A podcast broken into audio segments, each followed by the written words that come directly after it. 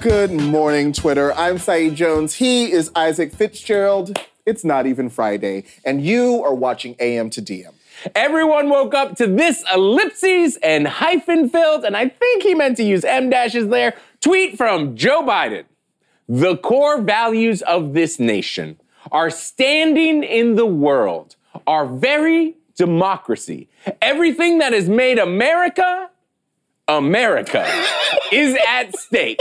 That's why today I'm announcing my candidacy for president of the United States. Okay, let me just get right in front of this by saying there is nothing Joe Biden could do at this point that would not irritate me. I'm mm. not going to pretend to feel otherwise. Mm. That being said, Yeah, man, listen, this tweet is annoying as hell. there's a lot of things that you don't love, right? This is ticking a lot of And Saeed most of gets them- annoyed. You might not know this about Saeed. He actually he's very into proper grammar use in tweets. Yeah. You're really against a lot of ellipses. I just, I know like his whole thing, I'm an uncle, I'm a hugger thing is really important to him. Like the Joe in his logo, we don't get to that. Yeah, we will. Um, it's his whole thing, but you don't have to tweet like you're all of our uncles.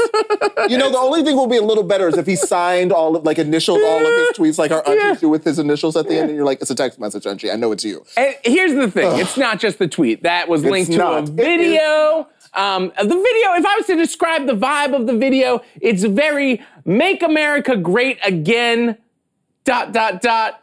Again. Like that seems to be the argument that Joe is going with here. There was a lot of imagery of Charlottesville, uh, which seemed like a choice. And here's I'm gonna say this right up. Watching that video, I feel I felt this morning as I was as I was watching, I felt like if this was an announcement of him saying, you know what? I'm not going to run for president. I feel like there's a lot of great candidates out there. The rising threat of the alt right and Nazism in this country is something that I want to battle. So I'm starting Joe's anti racist nonprofit. I'd be like, okay, not a bad video there. I get the messaging here. But as a point for running for president, it feels like he's using kind of an old playbook. Yeah. Also, even that, even if he was going to say like I'm taking up like anti-racist efforts as a cause, I'd be like, no, because that doesn't line up with your record. Just because you were a black man's vice president does not mean you are an authority on like how we deal with race in America. Like, mm. I'm sorry, but when we mm. think of Joe Biden and policies and decisions mm. he's made, shout out to Anita Hill, I don't think we think of, yeah, he's actually really led the way in thinking about race and diversity in this country. So I just think it's odd. I think he just as he is willfully forcing himself onto the 2020, I feel like he's forcing himself into the narrative of Charlottesville. He's from Pennsylvania. It's not like it's his. It's not Uh, like actually, Virginia. from D- Delaware. Ooh, listen to that. But he does- represents Pennsylvania. Yeah, he does a lot of Pennsylvania. Yeah, it's not like like if this maybe if it was something that had happened in Scranton Mm. or or Pittsburgh or something, which something did happen, that would make a little bit more sense. But it's just it's just a weird choice. It's irritating. I didn't appreciate waking yeah, up. you're, you're yeah, you're you're kind It's of like the end of Black Klansman. I'm like, what? that it ruined your morning. Uh, no word on Stacey Abrams. I will say that a lot of people were kind of looking to see if she was going to get involved. He was talking or like floating the idea of announcing early with her as the VP. That has not happened. Also, no word really from Obama, except for a couple of quotes that basically, to sum them up, are like, I- I'm sitting it out for a little bit. I feel like Obama's statement was like, yeah, I know him. do, you, do you feel? But this is going to have an impact. Like Oh, absolutely. I, I wonder.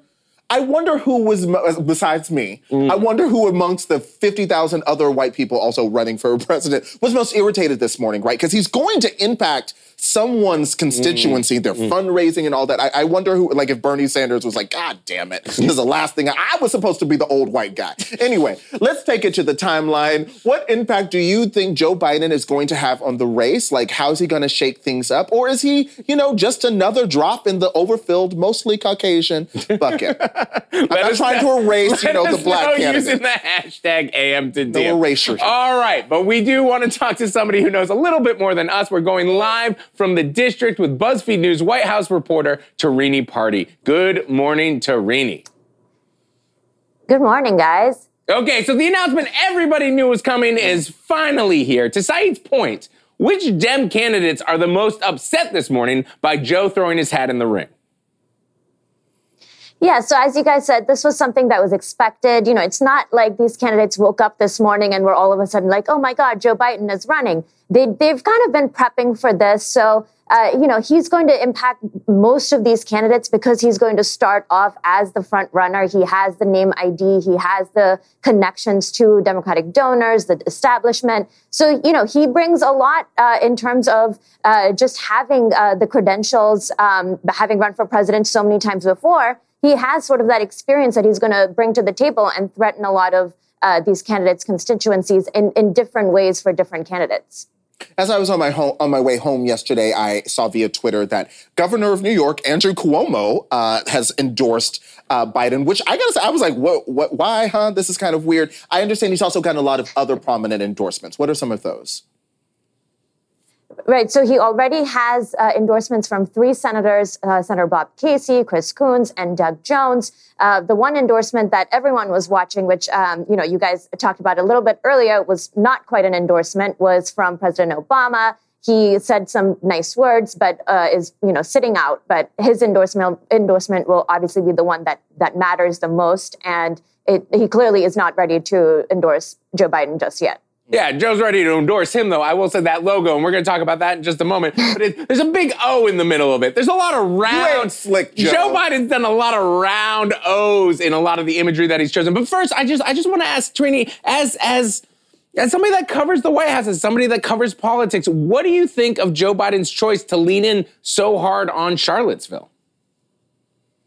It was definitely an interesting choice. We've seen the other candidates talk about more of their, you know, biography, their the issues that they want to focus on in their announcement videos. But I think the calculation that Biden's team made is that people already sort of know him. They've heard about him for many, many years. Uh, and so the strength that they see uh, with Joe Biden is his leadership and his uh, experience, you know, being vice president, um, having uh, top roles in the Senate for decades. So I think the calculation they made was to sort of lean into that leadership side and using Charlottesville, um, you know, and the imagery around that as a way to talk about the need for new leadership in the country. Obviously, you know, uh, as you guys talked about earlier in the show, um, you know, it might rub some people the wrong way um, that he's using that uh, that you know horrific incident um, for his announcement video. Um, but I, I, think what they were going for is to focus on the leadership um, side of, of um, his qualities as a strength. Hmm. Well, let's talk about that logo. dude, dude, like, what's the point there? I mean, I, I, genuinely thought it was interesting that, yeah, there we go. Uh, of course, Biden president, but the significance of Joe. You really hate Joe. I was, I, I was drawn in by the O and Joe. the Obama-ness of it. You just hate that it's Joe. I'm like, nigga, this ain't a coffee shop.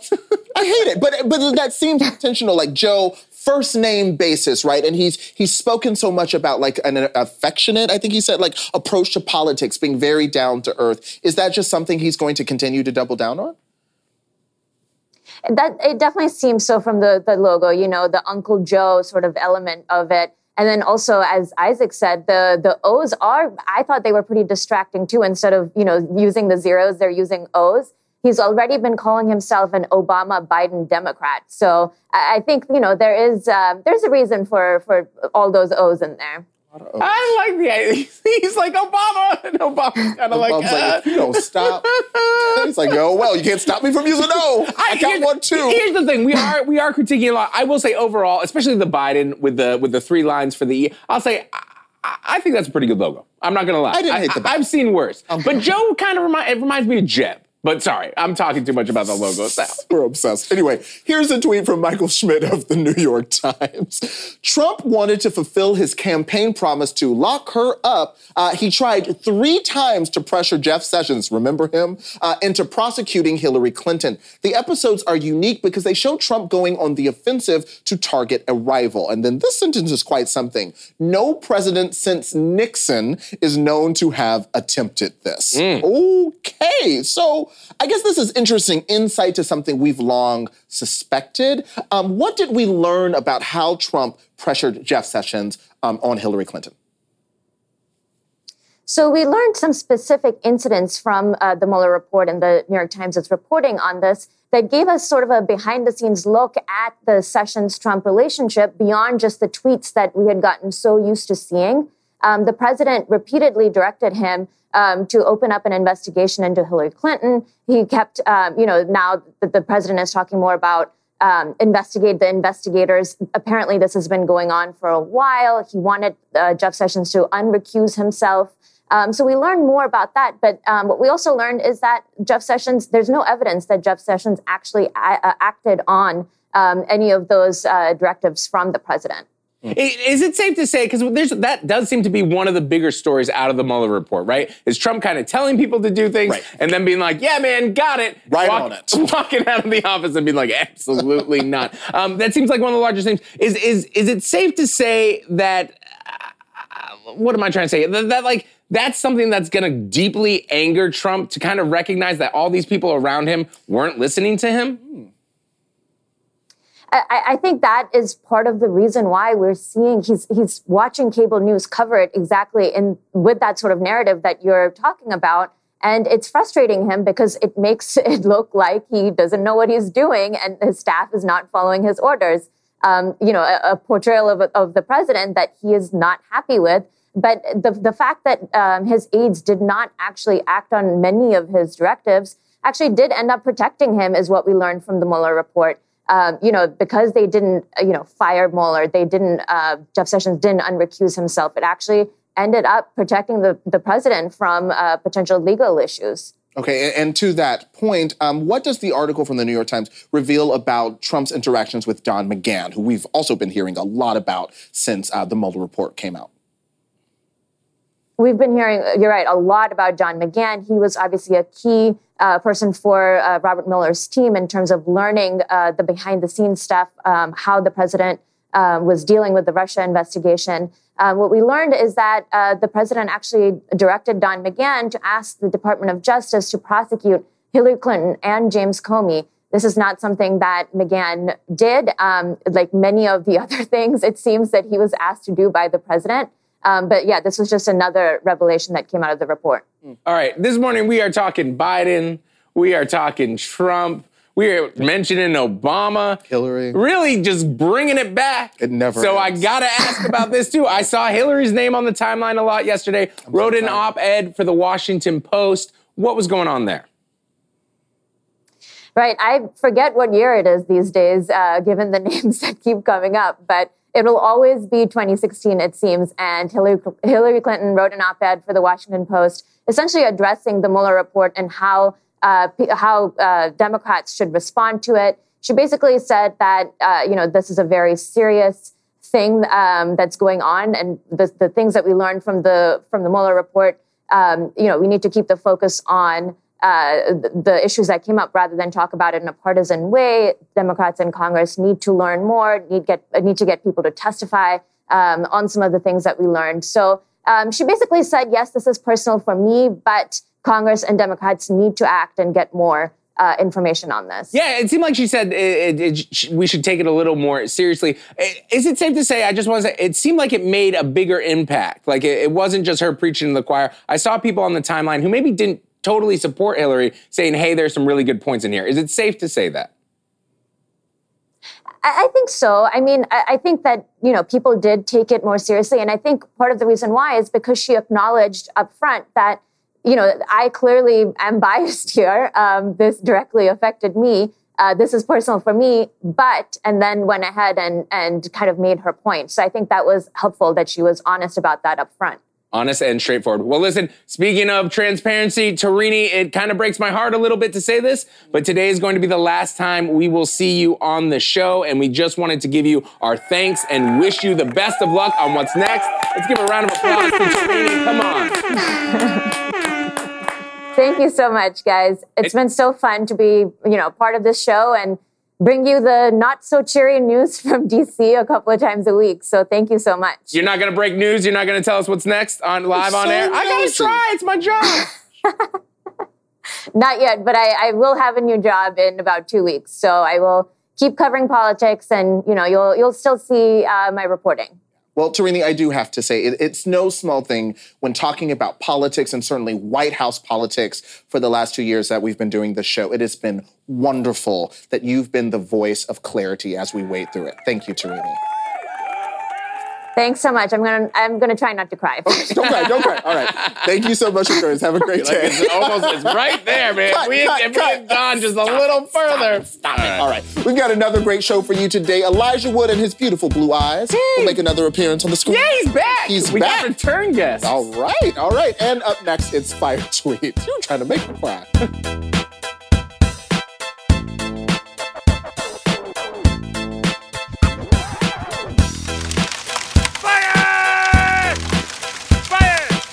All right, welcome back. Let's get into these fire tweets. Children, this first tweet comes from the icon, country icon, Lil Nas X. You tweeted, Y'all be threatening to post my nudes like I am ashamed of this blessing. now, here's something even funnier. One of the replies to this tweet was, He's got four horses in the front, too. What? He's got horses in the front? Horses Just let you front? work with that. I- so funny. I'm just saying that is the way to deal with I'm it, though. just- indeed. You gotta just Jeff Bezos. Let have. Just, oh, stop. Those dudes are for.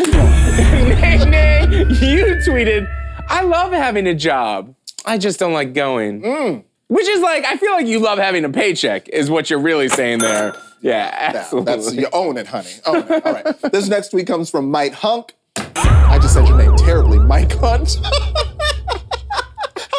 How did I mess up a name so simple? you want, sorry, oh maybe he is a hunk. It might have worked. Mike is like, what the fuck? Read the tweet. Anyway, you tweeted, bitches, I am shaking. Lemonade was released on all streaming platforms three years after its original release date because lemons take approximately three years to grow after the tree is planted. I am shooketh. Beyonce, my girl, you're mine. Woo! I stand a legend. That is incredible. That is just think it's awesome. Just think about it. it's at like that. what cool planning. What I amazing. just, ah, so when, good. when do you think? She, I don't know. it's like when did she learn She that? just- I mean, it's kind of incredible. Like, the, and I saw someone tweeting about this the other day. If you think about everything she rolled out this month, Mm-hmm. right? It's the all the streaming on the platforms. That's big. It's the Adidas deal, Mm-hmm. Homecoming, a live album that no one saw coming, and it's just all flawless. She just consistently. April's very own. Oh April's very. God. I'll also just say this, like real quick. It was number one, like number one trending on Twitter Mm-hmm. for like a day and a half. No, and that I'm that Homecoming Mm. did that, and then just releasing Lemonade, like literally Beyonce number Phew. one. that demo of Sorry. She knows what she's doing. Mad at Jay Z all over again. Content McNet, you tweeted, when I was 15, I got drunk in a hot tub with my two best friends and started crying because I didn't have a girlfriend. After three minutes of awkward crying, my friend grabbed me by my shoulders, looked me in my eyes, and said, You do really good front flips off of the diving board. to which I say, Support your friends. You don't need no man. You got good form. That's girl. right. You just do you- just. Sorry, that got me. You hit that ball Yeah, all right. baby. It's not all about love. Love yourself. Love your moves. Love what you're talented at. You do. You don't need no man. Anyway, tweet of the, even our producers are laughing. I hear you, Emily. Okay, tweet of the day comes from Washington Post reporter Philip Bump. Listen, harassment is not funny, but this tweet is. Let's go. Philip tweeted, Today someone sent me hate mail in all caps, so I told him I had a disorder where I could not read capital letters, and he retyped the whole thing in lowercase. And we can we can bring him up real quick. We can see him kind of side by side here. There it is. And it's a And he replied. He said, "I can't read it." Oh, So here's my thing. I love it. was the the person who sent this reporter all this hate mail, whatever, like, is he just like a very polite harasser, Mm. or if he, or, or is he just like so intense? He was like, well, you gonna get out, little Well, that's it's that man. Like, is it If either- somebody wants to be heard? Our one of our producers on the show, Caroline Moss, does this to people who harass her on Twitter. She She'll often re- often reply and say, "I'm sorry, I can't read this. I can't see it," and it drives people crazy because they have your Smart. attention, which is what they want, Right. right? They uh-huh. know they have your attention, but oh my god, their message isn't getting across, and they go nuts. It's that has to be like a paper cut. Just, listen, always mute, always block, respect your help. But if you do have the time, I'm gonna try that. have some fun. Thank you, Philip. All right, coming up, I sit down with the award winning actor Elijah Wood and producer Ant Timpson, star and creator of a new film called Come to Daddy. I've been waiting to hear you say It's that. scary, all it's not sexy, it's scary. It's all right, anyways. But up next, we are talking about, uh, I'm sorry, the new dress code policy for a high school in Houston, Texas. Stay tuned. Welcome back. Here's a tweet from Leslie Mac. Today, a high school in Houston, Texas set this dress code for parents. The other photo is the principal who set the new rules. Reminder you can be black and still create, write, enact, and enforce anti black policies.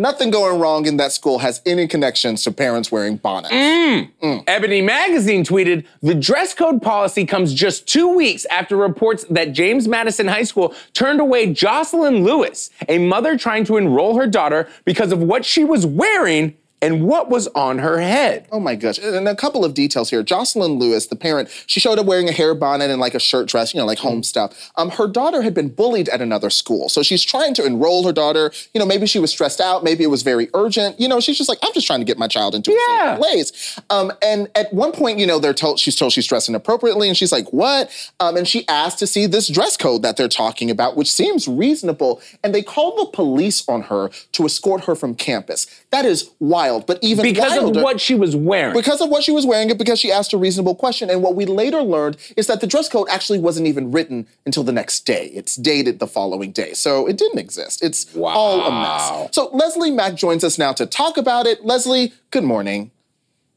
Good morning. How are you? We are doing all right. But you know what's not all right? This dress code. Listen, Listen, this dress code is a mess. it's just such a mess. I mean, it's a mess We- code. we- it's a mess code. Oh my gosh, you are too clever. Okay, here's a tweet from Ronnie Burren about it. She tweeted, I want y'all all to realize that nobody says anything about Becky wearing leggings mm. and wet yoga hair to their kids' school, but folks are obsessed with policing black women's bodies. It's disturbing. Uh, does that point resonate with you? Absolutely resonates with me for so many reasons. One is that you can tell by the specificity in the dress code that they were targeting, that it's specifically to Black women. Um, there's no mention of do rags, for example, right? That would be something that potentially um, a dad might be wearing, uh, or even a gender nonconforming parent might be wearing if they were just, you know, really chill and trying to take their child to school. And really, this idea that there's a correlation between what a mother or a parent might be wearing as they drop their child off for school or come into the school to do something. It's just the data doesn't support it. It's just not true. And it's a specific policing of Black women that we see enacted in policies, especially in school settings, over and over and over again. Um, I know for a fact that there's probably about 50, 11 different things that this school could be addressing that have nothing to do with what a parent might be wearing on their head or not wearing on their head. And I just think it's disturbing that this is where um, efforts within the school are being placed. Yeah, again, I just just thinking about what how difficult it is to be a parent Right. and how you're gonna have one of those rush days. You're just gonna have one of those days where you run out and you know it, you're putting the big jacket on over the pajama pants. And so it just it's so frustrating. Um, can we kind of widen the aperture though? Can we talk a little bit? What is the history of black people and black women in general uh, being policed by dress codes throughout history? We've been policed from our tops of our heads to the bottom of our feet throughout history um, in this particular country. And so we see that when we talk about the military ban on things like um, locks and things like braids and, and things like that. So we already know. We just saw um, a young man that had to have his um, his locks cut off in the middle of uh, um, his uh, wrestling match. So this is not an, uh, an abnormal thing for the way that we show up as Black people being policed. What is considered acceptable and what isn't considered acceptable is often um, the baro- the only barometer used is whiteness, and we see that play out over and over and over again. What's disturbing to me, in addition, is this idea, you know, as a parent, the things that a school should be concerned about is their child in school. Did they get there on time? Were they fed before they got there? Are they being taken care of and clothed in a way that allows them to participate in school positively? None of those things have anything to do with a bonnet. So I'm just trying to figure out where this correlation exists and why policing Black women becomes the standard response to trying to create change anywhere in the world. That's all excellent points. Well, Leslie, as always, uh, thank you for joining us this morning and for your tweets. Thanks so much. Talk to you soon. Talk to you soon. Well, I, I also wanted to add, too, Yeah. obviously, class is a part of this as well. And mm-hmm. just because the principal is black does not mean the policy is anti black. It's an mm-hmm. anti black behavior. I want to say, as someone who was a teacher, listen, when you're a teacher working with students, particularly students who are struggling, you are so grateful to have parents who come to the school at all. Like mm. parents who are thoughtful enough to show up, like literally to walk into the building with mm. their students, much less to uh, participate in the conversation, call you and ask about homeworks. What's disturbing about this, in addition to everything else Leslie says, is that the very students and parents you are trying to engage the most and reach out to, mm. this alienates them. Mm-hmm. And that puts the student's education in danger as well. A parent who's like, you know what, I just feel uncomfortable. That's not a I don't space. wanna- that's, not a that's space good for, me. the student either. That's not a space for me. Imagine Yeah. being a parent and you feel like the school that your Oh. student, your child goes to is not a place for you. Well, let's take it to the timeline. What did you get in trouble for wearing to school when you were a kid? Let us know using the hashtag AM to DM. I feel like you might have a story. Well, listen, we're not gonna spend all morning on it, but I won't lie. There is uh, there is very much a story in high school. I basically fought against the dress code that I thought was uh, you know a little problematic my senior year. Uh, I actually got the dress code thrown out. I was very proud of that. It was a new principal that stepped into his role that year, and I got him to cancel the dress code. The next year, he was fired for not having enough control over the students, and I felt very bad about it. Oh no, you know had it coming. Anyway, later in the show, I'll be sitting down with the wonderful Ryan O'Connell. He's been a Twitter friend for some time, so I'm excited to meet him in person. He has a great new show on Netflix that he created and wrote. Special, excited to talk to him.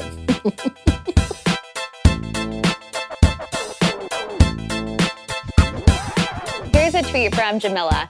So this makes me want to cry, but I do feel that slight sense of validation that comes from the recognition that if anyone cared about Black women, the world would be a better place. Thank you, Shafiqah Hudson and Unaya Sa Crockett. You did such important work. Rachel Hampton, editorial assistant at Slate, joins me now to talk about her piece, The Black Feminist Who Saw the Alt Right Threat Coming. Rachel, thank you so much for coming on. Thank you for having me. I was so interested in your piece because it was one of those rare things where I read it and I felt guilty that I had no idea that this was even happening. So, for people like me who didn't know about any of this, can you explain what these women found on Twitter?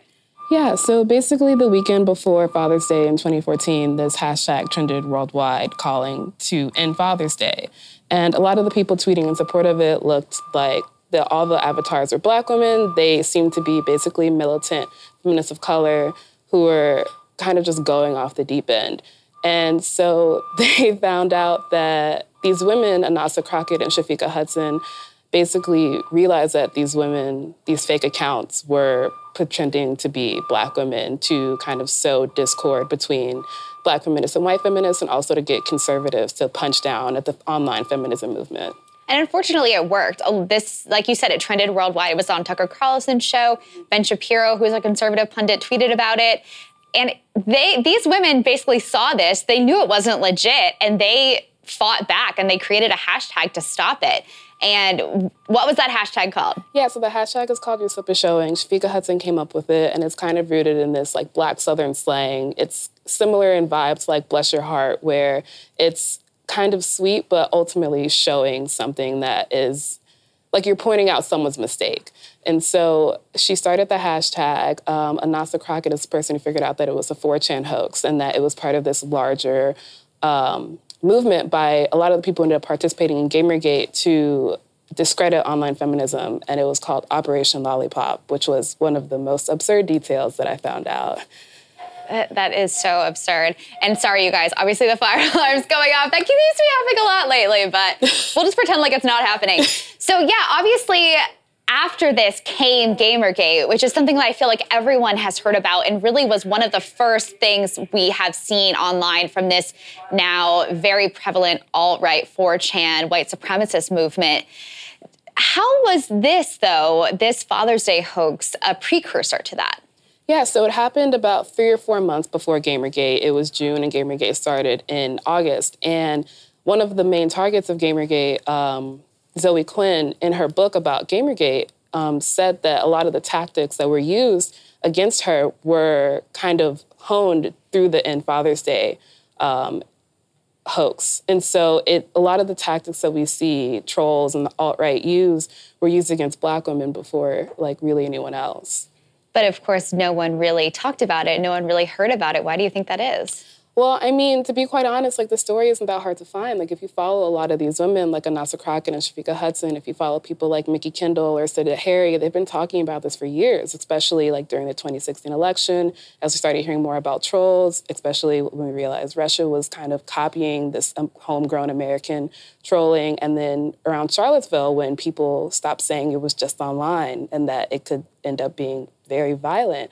Um, if you follow any of them, they've been talking about it forever.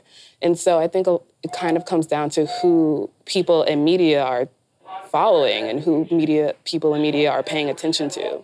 And that's so true. I mean, I feel like people in media paid a lot of attention to Gamergate, and they paid a lot of attention when it started affecting, you know, people who were not POC. Mm-hmm. But these women had been fighting it for, you know, two or three years at this point. So I saw a lot of people online really congratulating you on finally writing, I would say, the most definitive story about this hashtag and this movement.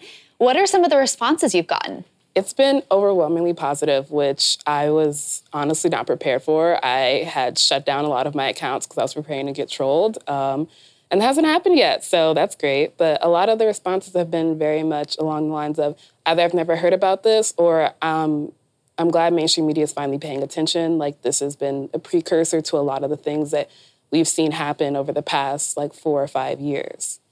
Yeah, and another thing that I found really interesting was these women, you know, I believe one of them is in school, right? These were not, you know, like high powered mm-hmm. media figures. These were women who just were smart and could follow a trail of breadcrumbs back to this hateful thing. And in 2016, Shafiqah tweeted, Reminder, I've pitched how Mia and I'Nasah created and implemented Your Slip is Showing to multiple paying outlets since 2014, not a bite. So, yeah, they have been trying to get the mainstream media to pay attention to this for years. Yep. I mean, five years, that's yeah. insane. Do you think that maybe going into the next election, where we can assume this kind of stuff is going to keep happening, that the mainstream media is going to pay attention? I do think they are going to start paying attention. They started paying attention more to the concept of trolling when a lot of white journalists were getting targeted because I mean, as we saw, they're very anti-Semitic, and there were there was kind of just like a lot of buildup around trolling in the 2016 election when journalists couldn't post opinions that were negative about Trump without getting dogpiled by these anonymous people. And I think that in the years since, people have talked more about it and it's very much at the forefront of people's mind. I've never seen so many people call Twitter like the worst place in the world since like 2016. And so I think that people are paying more attention now, but I don't know if they would have noticed your slip is showing had like Shafiqah's pitched this multiple times to multiple places, and it's kind of just now getting airtime. Yeah, I think that she definitely should be a follow follow Thursday, follow Friday, early follow Friday for all of our viewers because you know she just did this on her own. It's mm-hmm. very very incredible. Thank you so much, Rachel, for coming on and talking about your piece. Be sure to read it. We are tweeting it out now. Up next, we're talking to Ryan O'Connell, the creator and star of Special on Netflix.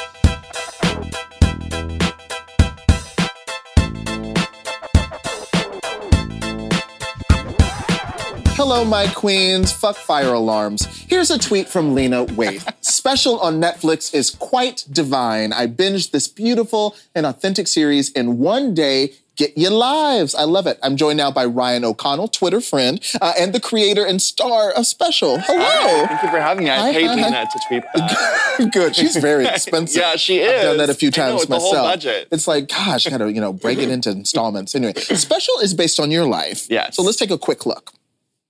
I have cerebral palsy. What's that? It's a disability in the brain manifested through muscular incoordination. Okay, now you're just being a drama queen. I'm Ryan, the intern. Listen, Cheyenne. Ryan. I need viral content now. I don't know what I'd write about. Oh, I was hit by a car.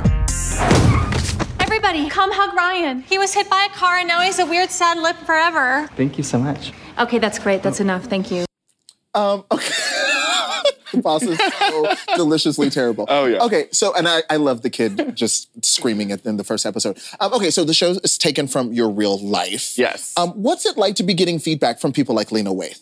It's crazy. I this this show took four years to get made, mm. and so I felt like I was just working in a vacuum, and okay. it was sort of like is this like garbage? Like I didn't know. Mm-hmm. Like you know what I mean? Like it was just there was no feedback. You just are making something, you're hoping it's good. And so to get the feedback we're getting, it's just it's very surreal. Honestly, I it is. Well, so a lot of attention has been uh, on the sex scene. Yes. Surprise, gay people have sex. People with cerebral palsy have It's sex. true. Now, what do you think we're doing? I know. What do you exactly? How do you think we're doing? Okay, here's my question. As a hoe who loves a good sex scene, Mm-hmm. Yes. is it as fun to do on set as it is to watch? Um, I wouldn't say it's like in my top 10 or top 4,000 or top million. Okay. But um, no, I will say like, you know what? Okay, so doing that sex scene was like definitely like LOL, like what the fuck is happening? but Brian Jordan Alvarez was so amazing. And like, I feel like also like what made that scene so good is like, Everything you're seeing, it's like a documentary. Like mm-hmm. everything that was happening, I was really feeling like on my face. Like she's not that good of an actress, honey. like she's no Meryl, honey. This is my first job. Okay. What you see is what you Yeah, get. what you see is what you get, honey. And I think that in the, the the sex scene, I think it worked in our favor because I really was that uncomfortable, and I really was like a queer in headlights the entire time. Queer. So, but Brian was like my sex scene whisperer, and I think he really guided me. Say more. and was- well, no, I mean he, he was just really generous. Like he just was really good at like meeting me where I needed to be and like ushering me out of the scene too. Because that was the hard part of like shooting a show is like you're having this really intense moment, and they're like cut, and then like an actor's like, look at this cat video. You know what I mean? And you're like, Uh-huh. You're you're like, like, you're literally like like- Natalie Imbruglia torn, lying naked on the floor, like, and you're like, please, I need a lifeline. I need a lifeline. And Brian really gave me a lifeline and was like really good at like ushering me out of the scene. I don't know. It was That's really great. good. I, yeah. Listen, as someone who hasn't shot my own sex scene yet, I get yes. it. Yeah. Yeah. I get it. Yeah. Um, so you you do you do put a lot of yourself into it, right? This is based on your own experiences, Right. drawn from your books. Was there anything in in doing scenes that was that was surprisingly uncomfortable? You know, like maybe it's one thing to write about, it's another thing to then have to do a scene. I think it was all sort of uncomfortable. it was, babe. Okay, so here's the thing: people can prepare you only so much for doing this, okay? Okay. Because it's not like a relatable thing. Right. So, so people can say like, do your vitamin B12 shots, get lots of rest, like grueling shooting days, and you're like, check, check, check, check, Uh-huh. check. But no one like prepares you for like what it's like to play a younger, more insecure, damaged version of yourself. Like it fucks with you. It just Yeah. does. And I feel like, you know, I felt like I was like, I'm 32 now. I'm in a loving relationship. Like this character is so far from who I am. Mm-hmm. And then I felt like by playing him, I felt myself kind of regressing, kind of Mm. backsliding. And it was really hard. Again, Mm-hmm. because she's not like a trained actress. Like I was like really still in the scene. Okay, was 'cause you don't- you don't know how to distance I don't know how to do it. So really how did don't. you? I, I mean, when working on my book, there were moments like Yeah. writing, like it would change my dreams. Like if I was Oh, working on a chapter about my mom, I would start dreaming about my mom. How did you pull yourself back out of that intensity? I just like took lots of baths on the weekends. okay. I got addicted to bath bombs, LOL. And Love, shout out to Lush. Oh yeah, and I just love like first of all like baths are such high drama. They just really are. You're just literally like you're literally like in a like pool of hot water and your own filth. Like that is so lit. Like that is no chill. Baths have no chill whatsoever. And so I literally would just like take to the bath on the weekends and like play like some shoegaze and like be like, anyways, putting the pieces of my brain back together. I think when we were shooting, there was just no time for me to even process what was going on. Mm-hmm. I just knew it felt Yeah. really strange. Okay. But there was no time to really like unpack it, honey. Like it was packed to the brim. There was no unpacking. Okay. So So, later- the weekends were a little like, and then and then when we stopped shooting, that was its own like crazy come down and like weird to go from go go go go go to like laying in bed, like you know, listening to snail mail. Like, It's it was intense. not. Yeah, it was it's intense. intense. Yeah. Well, um, it's been a delight also seeing tweets from other people with disabilities, with cerebral Yes. palsy, talking about what the show means to you. Do you have any responses that have really stood out to you? I mean, they're all amazing. It's really overwhelming. Mm. I have to be honest with you. It's really, really overwhelming, like the sheer volume that we're getting, and it's it's incredible because I know that when I when we're when I was making this, I really felt the burden of, rep- of representation because I was like, okay, I'm one of the first people to do this, Mm-hmm. Right. and I know that my story is very unique and specific, and I Mm. know that I can't speak for the whole disabled community, and I'm really worried that someone might expect me to, you Mm. know, because like, it's. But everyone has been so incredible, and, Oh, that's and no one's been like, this isn't my story. Like, I don't relate. I don't understand.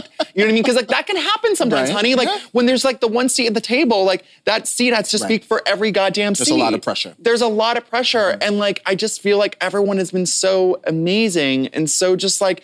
I, I don't know. So that to me, I felt like such a relief taken off my shoulders because I really was. I wanted disabled people to feel seen and heard from this show, even though even if it wasn't like exactly to their experience, their specific story. Yeah, exactly. Um, you, it was interesting. There's a scene with your physical trainer, Mm-hmm. um, physical therapist, uh, and you said something that actually threw me, and I was Yeah. like, "Oh, I am glad I'm going to get to ask Yeah. Ryan this question." Yeah. You descri- describe seeing someone who's wheelchair bound. Yes. Um, and your physical trainer uh, is not. Yes. Um, and you describe feeling that you're basically between two worlds. You're like, Mm-hmm. I'm, I'm not in the world of people who don't have disabilities. Right. And I'm not in the world of people who have, you know, especially visible, you know, disabilities like being in a wheelchair. And, Right. and it's just, it's odd. What What is the oddness there? What What makes you uncomfortable? it just it just feels like you don't belong anywhere. Mm. It really feels like you exist in this constant in between space. And I feel like growing up, that was really amplified for me because I feel like my life was divided into like having insane surgeries. Like mm-hmm. everyone like in the summertime be like, anyways, let's go to zoo camp. And I would be like busy getting surgeries and like being in a literal full body cast. Mm-hmm. so like that was my that was my journey. Mm-hmm. Uh, it's growing up. So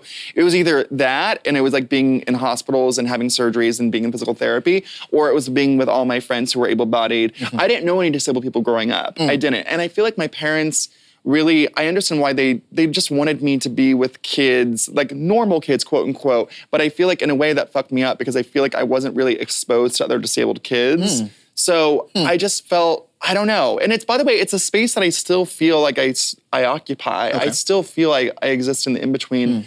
and i still struggle with it. I mean making this show is incredibly therapeutic and cathartic but i think that as long as we live in like an ableist society i think i'm always going to struggle with internalized ableism and a certain level of discomfort surrounding my disability and all that stuff it's Wow. it's a journey it's not like presto i'm cured Right. like honey like it's a it's going to be like a lifelong thing because it's not you, it's us. Yeah. Um, well, one last question. Um, you know, the, the the show also deals with internet content. Yeah, And, you, know, you and I know our ways. LOL, BuzzFeed.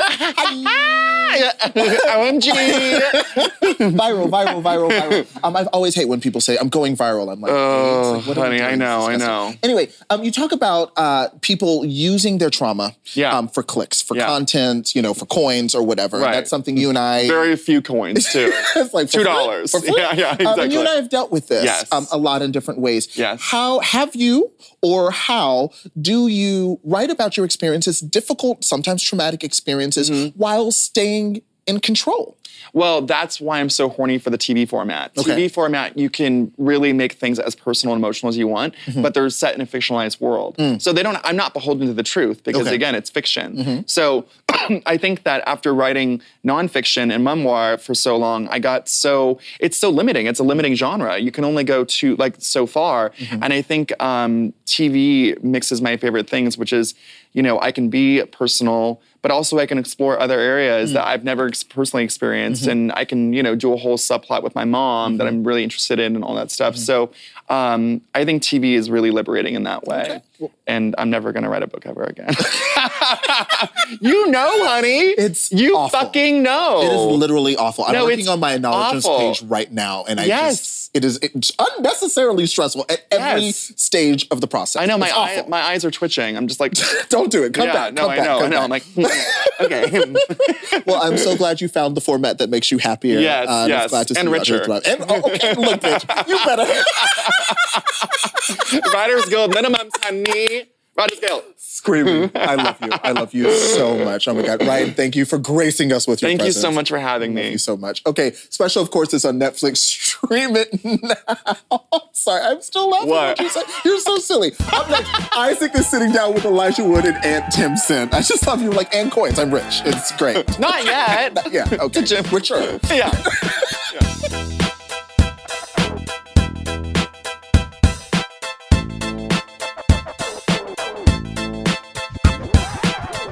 Welcome back. This is The Sit Down, and I'm here with actor Elijah Wood and director and producer Ant Timpson, the star and creator of a new film called Come to Daddy. That's right. Daddy. I'm, it's hard for me to say the title of this film without saying Come to Daddy. It's not one of those films. It has many connotations. it does have many the first thing I think of is Aphex Twin. Yeah, right? The- That's the first thing I think of. I think that comes to mind as well. It would have been very on the nose if we would have put that in the movie, but it's such a great song. There is an Aphex connection in the film, but I don't, I'm not sure whether you know it yet. I don't know if I know know Share it with the audience. What's the connection? It's a it's a spoiler. I can't I, we can't get into it. but there is there is for fans, Aphex Twins fan, there is something in there for them. There's a little but Easter- not what they expect. Obviously, with "Come to Daddy" as the title. Not actually the song. But What? Give us for those no spoilers, of course. But what? What is the kind of general theme of this "Come to Daddy"? It's a thriller, so it's not a porno. So it's, we, should, we should just clear there. Yes, straight appreciate away. that, So it's a that. it's a thriller um, about a son who, an estranged son. He hasn't seen his dad for thirty years. He gets a letter uh, to go visit him and have a reunion in a very remote seaside cabin, um, and it's it goes a little south. It goes a little awry, as we say. Yeah. I think little is an understatement. Elijah, like, what about the script? What drew you to it? Oh my God. So many things all at once. Uh, it was the man who sent it to me. Um, Ant's a dear friend, and I've known him for years. And we produced a movie together called The Greasy Strangler. And uh, so the endorsement of A, the script, and also the fact that this was something that was personal to Ant. It was sort of based on some degree of truth, not uh, at what happens in our movie, but some degree of truth was the nugget of inspiration. Uh, and it was written by Toby Harvard, who wrote The Greasy Strangler. So there were all these kind of elements that I loved already. And then I read the script, and it was it was this thing that constantly surprises you as you read it. That you you have an expectation of where things are going to go, and it's constantly subverting your expectation and then paying these things off as it goes along. And it was just so tight and so intricately like sort of constructed. Mm.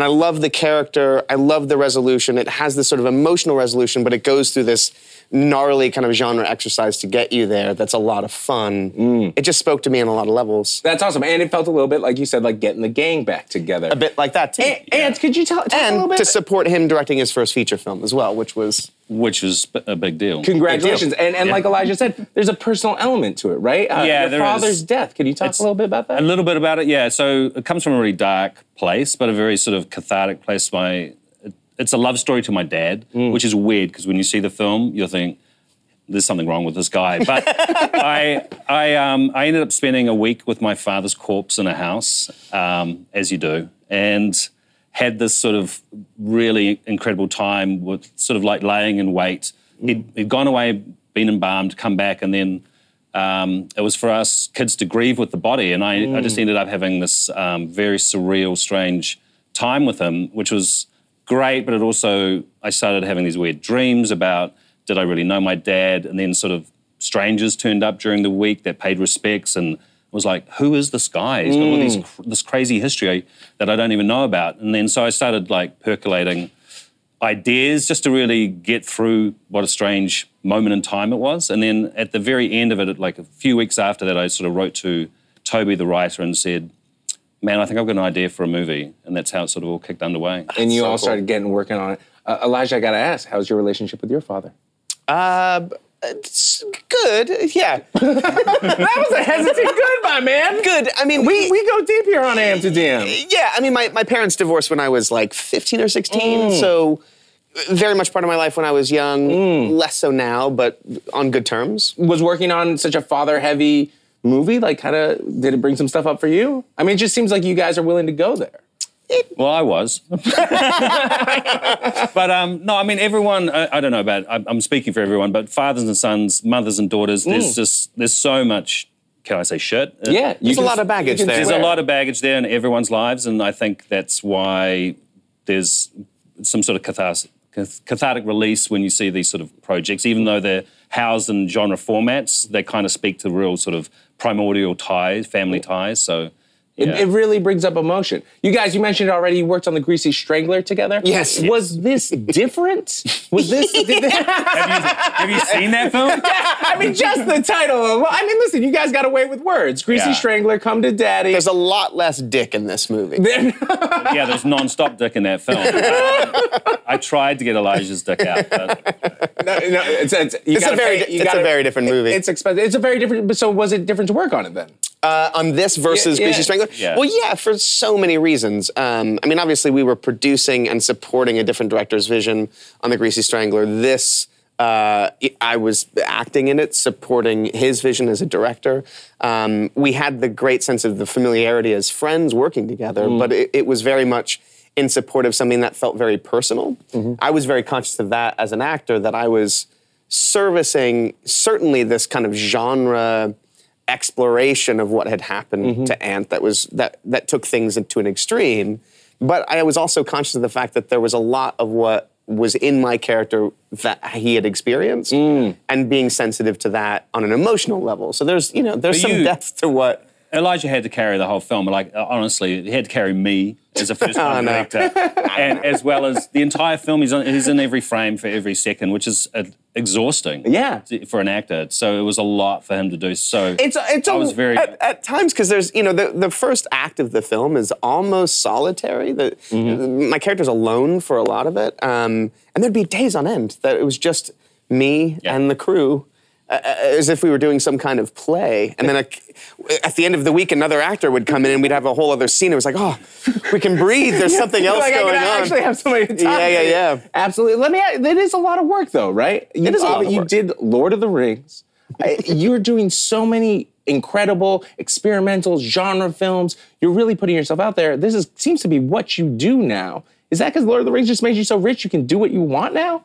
if only, sir. if only. Uh, no, no. It's purely. Um, I think I'm always chasing what I want to be a part of creatively, and, and I think that is not exclusive to small weird genre movies, and it's also not exclusive to bigger things either. I think it's it's sort of wherever the story that's interesting is being told is where I want to be. Mm-hmm. So it doesn't necessarily matter the the size or scale or or or what audience it's for or whether it's genre or not. I think I'm just if there's something that seems interesting based on the filmmaker or the writer that that will be an exciting thing to be a part of, that's what I want to be a part of. That's what draws. Yeah. All right. So one last question for you guys. You got Greasy Strangler. You got to Come to Daddy. you guys gonna get the gang back together? Is there something? Sure, we will do something again together. There's obviously come to mummy if this works. Right. There you go. So- You got to do the sequel. We actually don't There is know pre- the mom character. Yeah, exactly. There is a prequel idea. So yeah, we'll see how it goes. There's something that would you want to like write something like it's you put ants starring? Is there How? something you want to? Look at this Well, I would certainly love to direct. Yeah, right. I would love to direct something. Yeah, We tried to get you to direct ages ago For ABCs. for ABCs. That's right. for ABC's. Ace of, Yeah. yeah. yeah, Which, which, he was a producer on. you believe is one of the things that inspired Game of Thrones to kill off all their characters. Absolutely. They Yeah. totally ripped us off. And they totally. ripped you off. All right, well, gentlemen, thank you so much for coming in you, and man. talking about dads with me. I really appreciate it. For it. sure. Uh, listen up. Come to Daddy makes its world premiere today at the Tribeca Film Festival. Up next, Saeed and I are reading some of your tweets. Congrats. Welcome back. Jolie tweeted, This interview with Ryan O'Connell is galvanizing, affirming, iconic. What a conversation. Such a delight. And we just kept talking right on. There was so much, yeah. Such a delight. And he's just so funny. He's so funny and he talks so fast. So you have you're like, wait, did you say horny for TV? Don't sure move did. on. Come back. Sure come did. back. Sure I just did. love him. Watch the show. Also follow him on Twitter. By his, book. like he just has a wonderful personality, and you just you get that consistent love. And I don't know, It was really wonderful doing conversation. stuff. Doing good stuff. Um, we asked you. Oh, right, Biden. Do you know the first line? The first line of his uh, email. I saw someone, a woman, tweeted that the first line is like, "All men are created equal," and she was like, "You lost me at hello." I'm like, that's the first sentence you go with. Anyway, um, we asked you, of course, what impact do you think Joe Biden is going to have on the 2020 race? A lot going on. How does he factor in? Lily says, I am feeling a little overwhelmed with so many candidates announcing their run. Biden running is just another candidate fighting for my attention right now. Yeah, which is, you, and I'm feeling you. Ooh, I'm feeling you. But also, I'm like, Stacey Abrams, what are you doing? I think there's a lot of people having that thought right now. She I will said- say, I, I think feel like, didn't she say it was going to be mid-April? she said late April, early May. Oh, really? I think it keeps getting pushed back. I think there was a time when it was late and then, March, and then Biden early out here April. hugging people and shit. I do think it's about 20. I think we're up to 20 now. It's a lot of people. It's a lot of people. I understand. A lot of people also ran against Trump, like from the Demo- Yeah. from the Republican Party Yeah. as well. But this still feels definitely more than this. do, feels more- do you think more people run for president now than used to? I'm, I don't know. I'm not a historian. We'd have to have somebody come on and ask. Well, listen, we wanted to know about a time you got in trouble for breaking the dress code in school. Aaron Cunningham says, wearing Juicy Couture sweatpants that said juicy across the ass. Okay. Ah, I would have sent you to the principal. the late 90s, early 2000s. Oh, really? That was- Juicy, Juicy didn't go? Yeah, one of my favorite things. So I taught at the school I taught at. Students wore um, uniforms, and it's very stressful trying to get students to stick to their uniforms, as you can. Yeah, because that is. Mm. Look at you. Don't rant. Don't rant. One of my favorite things is one of my students is now living her life and is quite happy. It was obvious she was going to be a butch lesbian. Like, come on, she was in the ninth grade, and I was like, girl, I see you. And like, at least once a month, she would try to come in with her, and she was Latina, her hoop earrings and wearing like the Timberland boots, and I'd be like, girl, like, I get it. I see the vision, but you know you can't do this. See, and, and would you send her to the principal's office? Yes, I On the too. side of the oppressor. On the side of That's right. That's right. Whatever. Okay, before we go, we have a new lower third T-shirt poll uh, that you can vote for today. I'm not going to tell you what I voted for. Don't want to influence it. Uh, your options are: too bad you can't pay your student loans with bad takes.